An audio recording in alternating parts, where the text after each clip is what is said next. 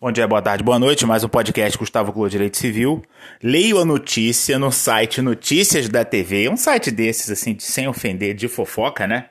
Que existe uma possibilidade muito grande de haver litígio entre a família do Tom Veiga, né, do Louro José, e a Cibele, que é a mulher dele, da qual ele estava separado de fato havia alguns meses antes do falecimento.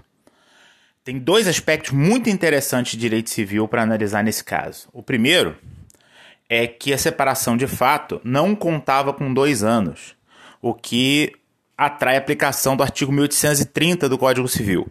A não ser que se provasse que a separação fosse culpa dela, e o Superior Tribunal de Justiça já disse que esse artigo é totalmente aplicável, ela manteria a sua condição de herdeira.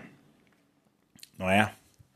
E aí teríamos que ver o regime de bens, não sei qual é, mas de qualquer maneira, ela herda os bens particulares quer esteja casada no regime da comunhão é, da comunhão parcial, quer, esteja, quer estivesse casado no regime da separação, tá?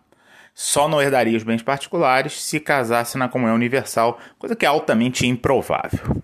Segundo aspecto de direito civil interessante é que ela havia sido contemplada por ele no testamento, que ele não alterou, e aí ela vai levar metade da herança, vai levar disponível toda.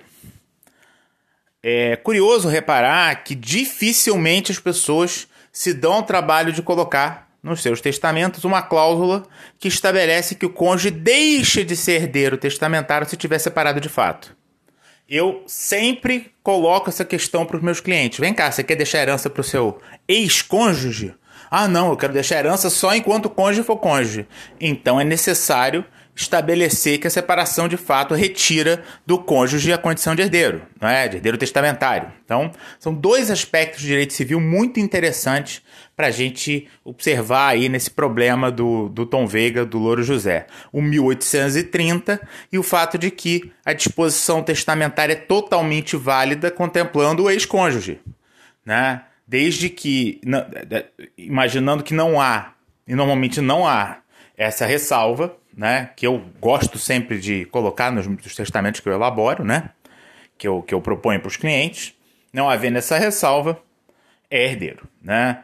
É isso o papo de hoje, assunto muito interessante para a gente ficar de olho no desdobramento. Um abraço.